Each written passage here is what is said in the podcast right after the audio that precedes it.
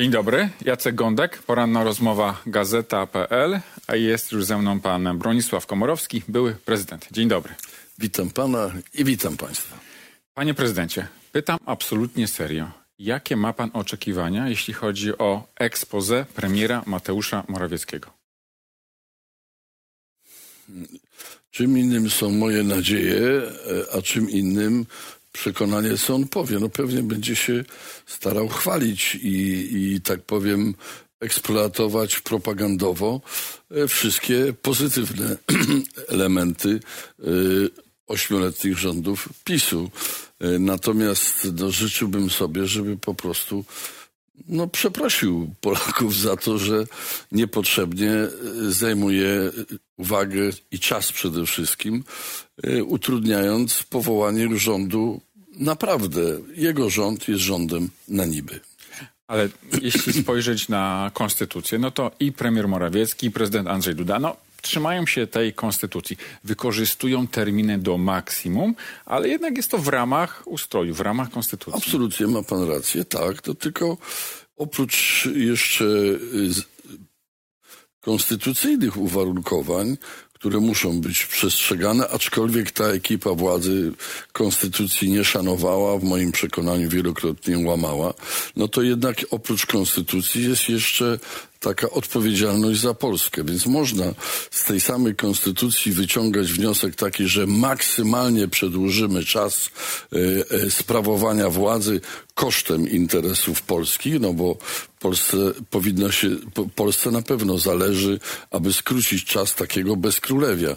Rząd Morawieckiego, jak to mówią Amerykanie, to teraz jest kulawa kaczka, która tak naprawdę już nic nie może, żadnych decyzji nie podejmuje i podejmować nie będzie. Udaje, że rządzi.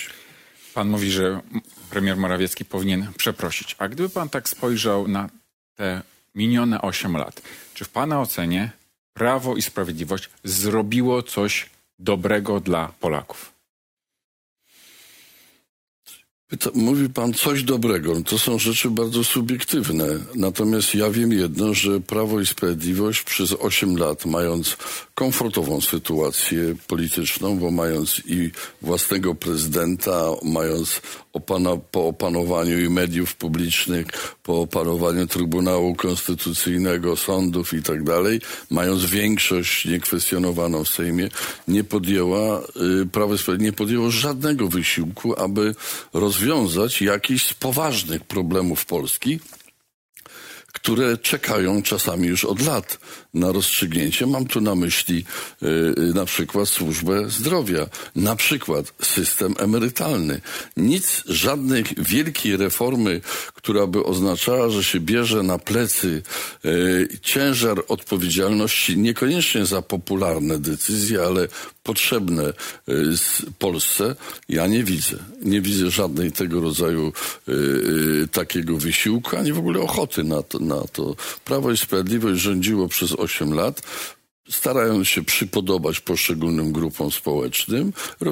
Robiło to skutecznie, ale nie rozwiązało żadnego z polskich problemów. Czyli w pana takim osobistym odczuciu PiS niczego dobrego nie zrobił. Nie, to przesada, że nic dobrego. Mówię, nie rozwiązały te rządy żadnego z poważnych polskich problemów. Popsuto strukturę szkół, popsuto wymiar sprawiedliwości, nie naprawiono służby zdrowia, nie naprawiono systemu emerytalnego. Starczy. Panie prezydencie, dzień później premier Donald Tusk wygłosi swoje exposé. Jakieś oczekiwania, jakieś rady ma pan dla Donalda Tuska? Donald Tusk nie jest politykiem, który oczekuje rad i podpowiedzi. On myślę, że ma dosyć klarowną koncepcję własnego rządu. Myślę, że powiem panu tak, straciłem nadzieję, że się pojawią w Polsce rządy, które właśnie wezmą na plecy odpowiedzialność za trudne decyzje, a Polsce potrzebne, takie jak służba zdrowia i tak dalej. Raczej idą czasy na takie dla rządy, które będą podejmowały decyzje cząstkowe, a nie całościowe. I przypuszczam, że w wystąpieniu Donalda Tuska też tak będzie, że będzie zapowiadał niecałościowe rozwiązanie wielkich problemów przez wielkie reformy, tylko raczej będzie mówił o kierunku pożądanym, w którym będzie jego rząd Polskę prowadził. Mam nadzieję, że będzie to dotyczyło także kwestii na przykład samorządu, czyli powrotu do podkreślenia znaczenia samorządności. Ale panie prezydencie, ale z tego co pan mówi, to wynika takie pana przeświadczenie, że oto ten rząd nie będzie szczególnie ambitny, że raczej będzie administrował, załatwiał drobne sprawy, a nie skupi się na takich wręcz cywilizacyjnych wyzwaniach stojących przed Polską? Zależy, co pan ma na myśli, mówiąc o cywilizacyjnych wyzwaniach. Ja mówię o tych wielkich problemach, przed którymi Polska stoi właśnie. Służba zdrowia, wymiar sprawiedliwości, a niezreformowany system emerytalny. Tu wydaje mi się, że minął czas wielkich takich ambicji reformatorskich. Ja byłem w tym klimacie wychowany między innymi przez Tadeusza Mazowieckiego. I jeszcze raz, bez żadnej, tu nie mówię, to nie jest nic złego. Raczej idą czasy dla podejmowania decyzji cząstkowych, a nie wielkich reform systemowych. Pamiętam takie orędzie pana autorstwa z roku 2014, z 4 czerwca. Mówił pan, kierując te słowa do Donalda Tuska również. Jeśli nie przyspieszymy reform, Polska dzisiaj w rozwoju trwale spowolni. Od nas zależy, czy nadamy państwu impet, który umożliwi intensywny rozwój. Pan by powtórzył te słowa dzisiaj? Absolutnie tak, tylko już powiedziałem wcześniej, od razu powiedziałem, że jestem pod tym względem pesymistą. Uważam, że minął czas rządów wielkich reform. To były te rządy, pierwsze rządy solidarnościowe, rząd także Jerzego Buzka, to był rząd wielu wielkich reform. Dzisiaj jakby ten impet reformatorski się wyczerpał, między innymi dlatego, że Prawo i Sprawiedliwość rządziło skutecznie, bo przez 8 lat właśnie uciekając od odpowiedzialności za trudne decyzje i miało efekt w postaci 8 lat rządzenia. Więc to demoralizuje polską scenę polityczną albo zniechęca do jakichś podejmowania bardziej ryzykownych wyzwań. Jest konkretna rzecz, odziedziczona już za chwilę przez nowy rząd Donalda Tuska po rządach Prawa i Sprawiedliwości. Centralny Port Komunikacyjny. Zdaniem Prawa i Sprawiedliwości jest to projekt, który może właśnie nadać jakiś nowy impet polskiej gospodarce i polskiemu rozwojowi. Pana ocenie, co z tym projektem można byłoby zrobić? Skasować, zezłomować, czy może kontynuować albo weryfikować? No wie pan, ten projekt miał kosztować początkowo 30 miliardów złotych. Dzisiaj wiadomo, że będzie to 300 miliardów, a prawdopodobnie w przyszłości jeszcze więcej, być może 600. Więc to jest pytanie nie to o ambicje, żeby coś zrobić, wybudować, rozwinąć, tylko o możliwości państwa polskiego. Więc ja panu nie odpowiem na to pytanie. Takie kwoty, nawet kilkadziesiąt miliardów, to jedno, a móc to drugie. Rozumiem, ale PiS mówi, że to naprawdę nie są kwoty, które są nie do udźwignięcia przez państwo polskie, bo chociażby 800 plus to będzie koszt, nie wiem, z 60 miliardów złotych rocznie. No wie pan, 600 miliardów złotych to jednak jest kwota nieprawdopodobna. Ale inwestorzy prywatni ja w ten port, to nie jest tak, że całą kwotę musiałoby wyasygnować państwo polskie. Tylko pytanie jest podstawowe. Ja panu powiem, mam nadzieję, że obecna nowa ekipa władzy nie będzie do tego problemu podchodziła ideologicznie ani politycznie, w tym sensie, że nie wyrzuci tego projektu do kosza tylko dlatego, że to jest projekt ich poprzedników, tylko że oceni realność tego projektu głównie od strony finansowej, finansów publicznych. Przecież Prawo i Sprawiedliwość zostawia nowej ekipie władzy państwo nieprawdopodobnie zadłużone, państwo z zobowiązaniami finansowymi, państwo płacące kary, państwo, które nie mogło sięgnąć po pieniądze z Unii Europejskiej. Więc to jest kluczem do oceny, co można zrobić, a czego nie, czyli ocena sytuacji finansowej kraju. Ale jeśli pan mówi o zadłużeniu, no to tak procentowo to zadłużenie w odniesieniu do PKB, to w istocie nawet się na przestrzeni ostatnich paru lat zmniejszyło i teraz wynosi około 48-49% PKB, a wcześniej to było ponad 50%. Więc tym zadłużeniem nie jest tak strasznie. Wie pan, zobaczymy, jak ten nowy rząd, mam nadzieję, zrobi bardzo dokładne sprawdzenie stanu finansów publicznych, także na przykład badając te wszystkie zobowiązania finansowe, które przyjął pan Błaszczak na przykład, które są, w ogóle nie były kontrolowane, nie były decydowane przez polski parlament. Więc spokojnie, poczekajmy, ujawni się wszystko i zobaczymy, jak będzie można ocenić sytuację finansów publicznych. Druga rzecz bardzo istotna i pana sercu na pewno bliska. Polska armia i zbrojenia. Są różne kontrakty, a to na myśliwce ze Stanów, a to na armatohaubice z Korei Południowej, czołgi K2 również. Grube miliardy złotych. Jak? Nowy rząd powinien honorować te wszystkie kontrakty i umowy, czy może wszystkie poddać weryfikacji? Tutaj rząd Prawa i Sprawiedliwości prowadził pod tym względem politykę nieładnej, czystej propagandy. No bo stan faktyczny jest taki, że te wszystkie elementy uzbrojenia mają być w następnych latach, tam gdzieś pewnie po 35 rok. A dzisiaj armia polska jest rozbrojona, no bo przecież oddaliśmy ogromną część uzbrojenia Ukrainie i my dzisiaj jesteśmy, tak powiem, nadzy i weseli w krzakach, no w pokrzywach.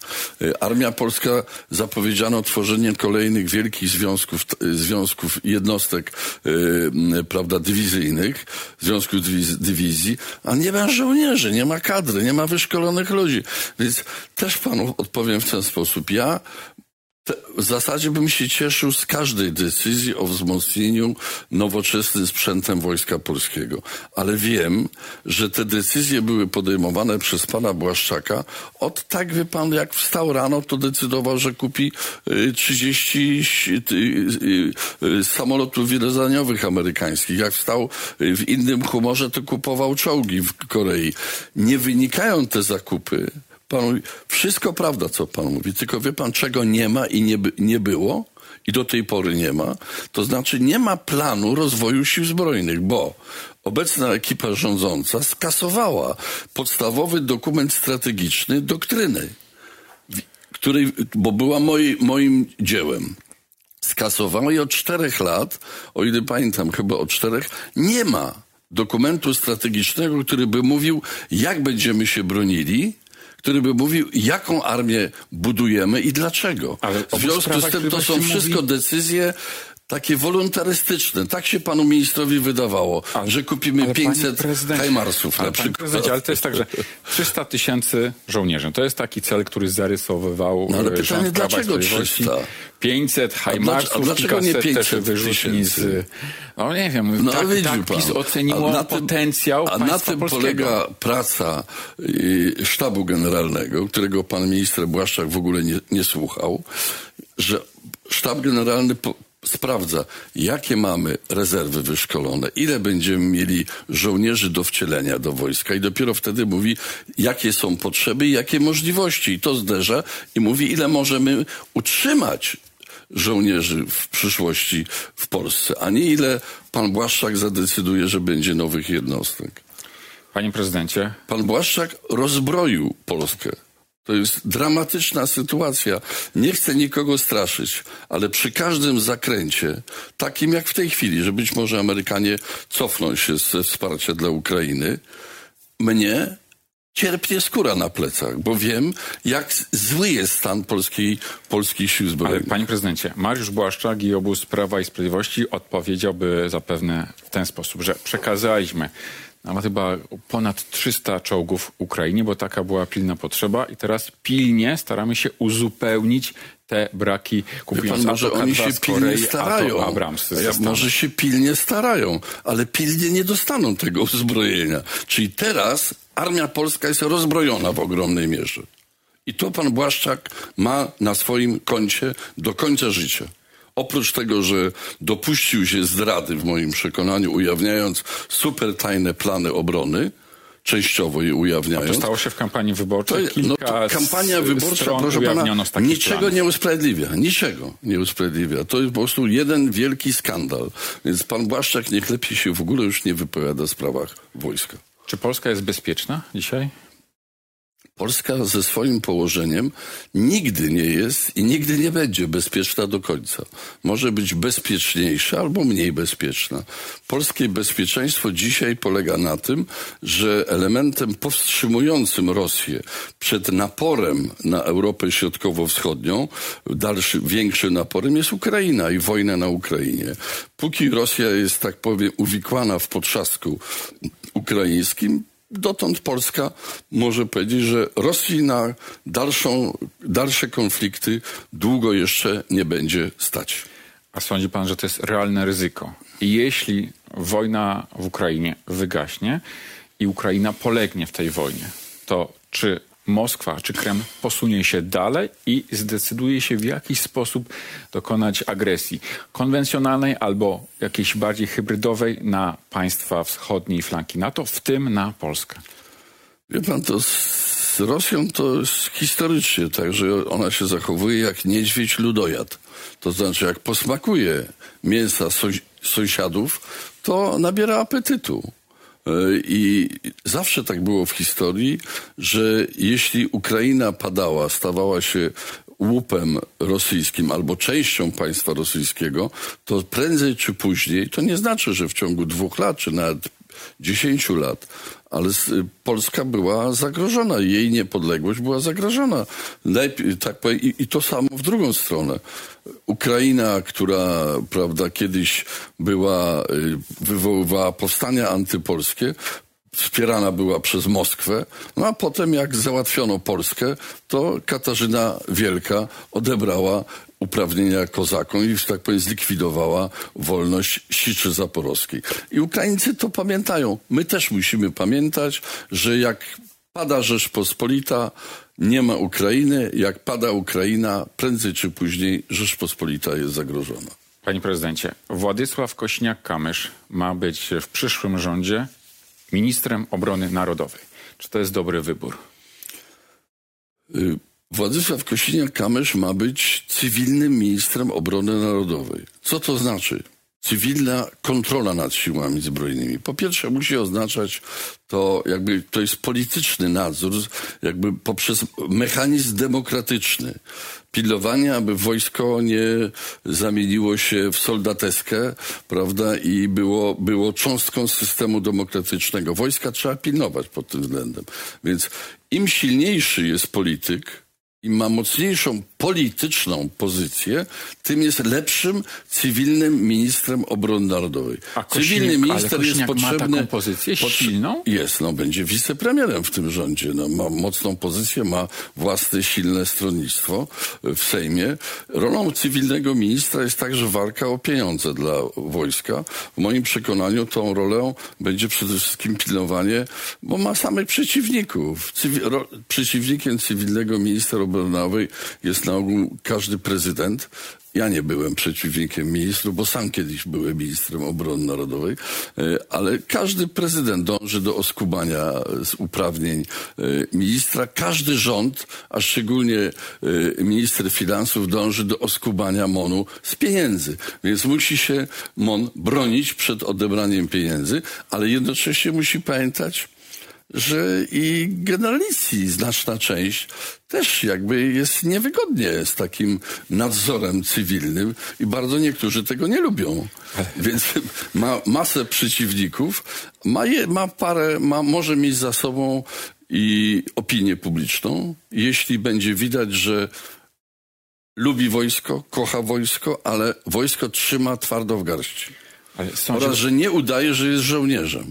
A tylko Kosiniak-Kamysz akurat to będzie chyba jego, w zasadzie pierwszy kontakt z armią, nadzór nad armią. To jest duże chyba wyzwanie na sam po prostu taki pierwszy kontakt z tą tematyką. Nie, dlaczego pan już był ministrem i różne aspekty i funkcjonowania systemu bezpieczeństwa, systemu obrony są mu znane. Jego rolą nie jest tylko i wyłącznie, nie powinien udawać jak pan Błaszczak, że jest żołnierzem, i próbował nad pan Błaszczak dowodzić sam jednostkami wojskowymi, a to obroną terytorialną, a to siłami specjalnymi. No nonsens. To nie jest rola cywilnego ministra obrony narodowej. Kosiniak-Kamysz będzie w moim przekonaniu, ma szansę być dobrym ministrem, jeżeli zbuduje sobie mocny, niezależny zespół, który wyrąbie drogę pomiędzy właśnie, powiedziałbym, zakusami ministra finansów, a nie zawsze życzliwymi działaniami prezydenta.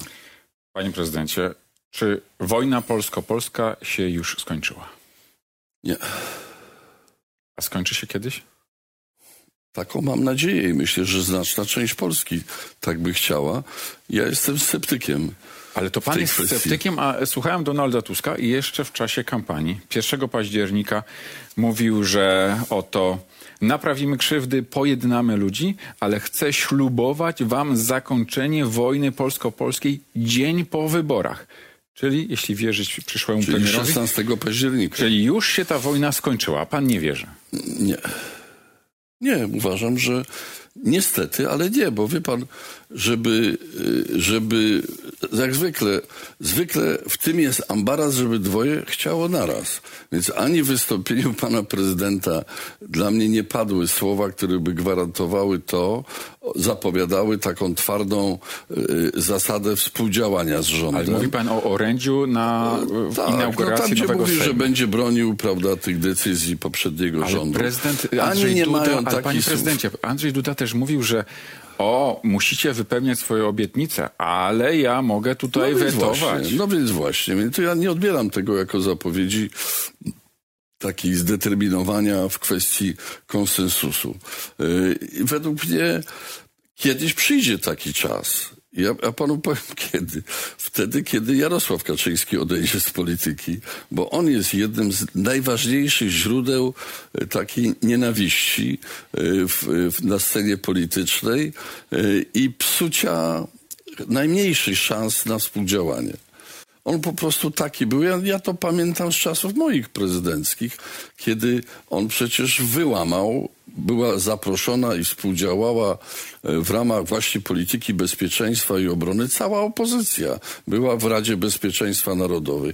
Do pewnego momentu, kiedy Kaczyński uznał, że mu się bardziej opłaca pokłócić, podzielić, popsuć współpracę i wyszedł z Rady Bezpieczeństwa Narodowego. Dlatego jeszcze raz powiem, uważam, że nie ma szans na politykę pojednania, dopóki będzie miał na tą politykę od strony PiS-u istotny wpływ Jarosław Kaczyński. A sądzi pan, że jak może wyglądać czas kohabitacji, czyli rządu z Donaldem Tuskiem na czele i prezydenta w osobie Andrzeja Dudy?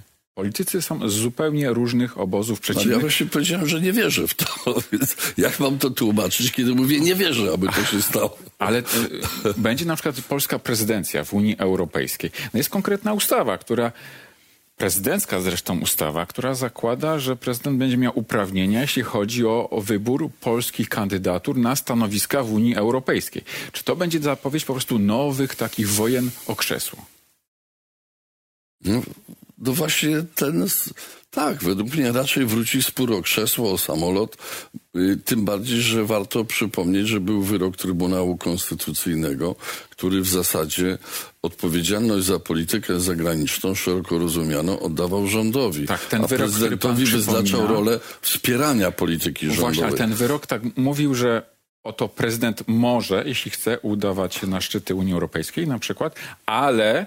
Szefem delegacji jest premier i oto rząd też po prostu przyjmuje stanowisko państwa. No, wie pan, niektóre kwestie, na przykład podziału ról w zakresie jakby obsługiwania polskiej polityki zagranicznej, były zawsze w Polsce elementem umowy między prezydentami a premierami.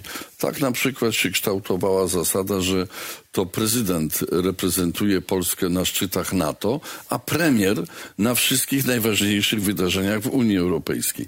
Czy tak dalej będzie? Nie wiem, wątpię. Ja widzę tutaj ryzyko zarzewia poważnego konfliktu.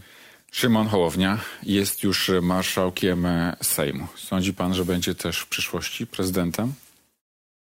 Prawdopodobnie będzie kandydatem na prezydenta. Był i zapewne a czy będzie ambicję prezydentem, to on, czy będą inni, bo przecież jest paru bardzo poważnych kontrkandydatów, będzie decydowali, będą wyborcy, więc trudno cokolwiek mówić w tej kwestii. Ale niewątpliwie Szymon Hołownia stanął przed bardzo dużą szansą ze względu na pełnioną funkcję oraz pełnioną w sposób umiejętny i atrakcyjny. On podoba się w tej roli marszałka, więc ma swoją szansę. No, na tym polega polityka demokratyczna, że od czasu do czasu parę osób ma tą samą szansę, tylko jeden zawsze potrafi z tego skorzystać. Kto to będzie? Nie wiem.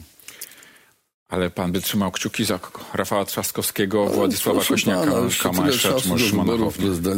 Ale ta kampania w istocie już trwa. Proszę pana, ja się tak nie zdeklaruję absolutnie, bo ja będę patrzył, jakie są dokonania kandydatów na prezydenta, jakie ich walory, jakie mają cechy, aby być dobrymi prezydentami. Więc pan ode mnie takiej motywowanej, czysto polityczno-partyjnej deklaracji nie uzyska.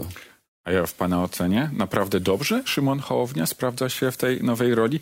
Bo jeśli posłuchać na przykład recenzji, które padają ze strony Prawa i Sprawiedliwości, to była premier Beata Szydło, obecna europosłanka, mówi, że to jest wszystko na takim pograniczu powagi. Ja rozumiem, że się PiS-owi nie podoba marszałek niepisowski. To jest kwestia nie tyle gustu, ile sympatii i antypatii partyjno-politycznych. Natomiast jeśli pan popatrzy w internet, jeżeli pan popatrzy w badania opinii publicznej, ludzie oglądają nałogowo Sejm. To ludzie, absolutna większość ludzi jest pod ogromnym wrażeniem i pewnej właśnie zmiany sposobu zachowywania się nowego marszałka Sejmu. Oczywiście Szymon Hołownia ma, powiem panu wprost, on ujawnił pewne talenty, które robią wrażenie, że jakby ten urząd marszałka jest tak dla niego skrojony, jak dobry garnitur. Więc on się w tym porusza świetnie, byle nie przesadził, bo już wiadomo, widać, do czego PiS będzie zmierzał. Próbował na samym początku go jakby przyłapać na braku doświadczenia i wiedzy, chcieli go zdominować, nabili się na widły, bo Szymon Hołownia sobie świetnie poradził, złośliwie, ale bardzo inteligentnie i kulturalnie, spuentował kolegów z PiS-u tak, że im, tak powiem, wyraźnie zabrakło potem już odwagi i będą uważali, według mnie oni się mają poczucie, będą się bali Szymona Hołowni z jego taką zdolnością do szybkiej riposty, zdolnością do odpowiedzi tyle samo dowcipnej, co jednak sprowadzającej do parteru jego konkurentów. Ale sądzi pan, że to stanowisko marszałka Sejmu jest po prostu taką trampoliną dla Szymona Hołowni i tak sobie to wymyślił do kampanii prezydenckiej, do prezydentury? Że jest to po prostu czysto polityczna kalkulacja. Wie pan, jest wszystkim, jak można powiedzieć. Jeżeli to jest funkcja drugiej osoby w państwie. Drugiej osoby w państwie, super ważnej, mającej jednocześnie bardzo duże możliwości uzyskiwania dobrych notowań w opinii publicznej. Jak można mieć pretensje do polityka, że jakby korzysta z pełnionej funkcji także do budowania własnej, mocniejszej pozycji? Tak działa demokracja, panie redaktorze. Że się łączy kalkulacje takiego własnego interesu i interesu państwa. Jeżeli jest jakiś polityk, który nie ma ambicji i aspiracji, to niech się przeniesie do organizacji charytatywnej z polityki. A pan sądzi, że Donald Tusk, przyszły premier, to ma taką ambicję, żeby być premierem na całą kadencję, czy może jednak tylko na rok, żeby po prostu posprzątać, jak sam to ujmuje, żelazną miotą po PiS-ie, a potem już niech delikatniejsi politycy przyjdą i przejmą władzę? Ja myślę, że Donald Tusk należy zresztą tak samo jak i ja do kategorii polityków spełnionych. Bo już pełnił funkcję premiera, teraz ma za sobą sukces w postaci jednak poprowadzenia do zwycięstwa opozycji jako całości, lepiej, gorzej też, ale jednak to się udało, więc nie wiem, jaki on ma pomysł dla siebie. A kiedyś mówił, że żeby mu dać 400 dni. No może, no wie pan, politycy różne rzeczy mówią, takie, szczególnie takie, które robią dobre wrażenie na słuchaczach, na wyborcach. Czyli wprowadzi się do kancelarii premiera i potem tam zapuści korzenie, tak? Nie sądzę. Ja panu powiem, mam nadzieję ciągle, że jego największym zadaniem w tej chwili jako premiera jest utrzymanie koalicji jednak ideowo zróżnicowanej i programowo zróżnicowanej. Ale to pan to bardzo delikatnie ujmuje, bo tam musi... jest od krwistej lewicy po konserwatystów z prawego skrzydła PSL. Ale ma pan absolutnie rację, dlatego rolą premiera jest przede wszystkim to, aby utrzymać taki nastrój, powiedziałbym, nie przegłosowywania się przez poszczególne elementy nowej koalicji w Sejmie, tylko wychodzenia z propozycjami, które są wcześniej na poziomie koalicyjnym uzgodnione, a więc że jest zawarty kompromis taki ideowy, programowy.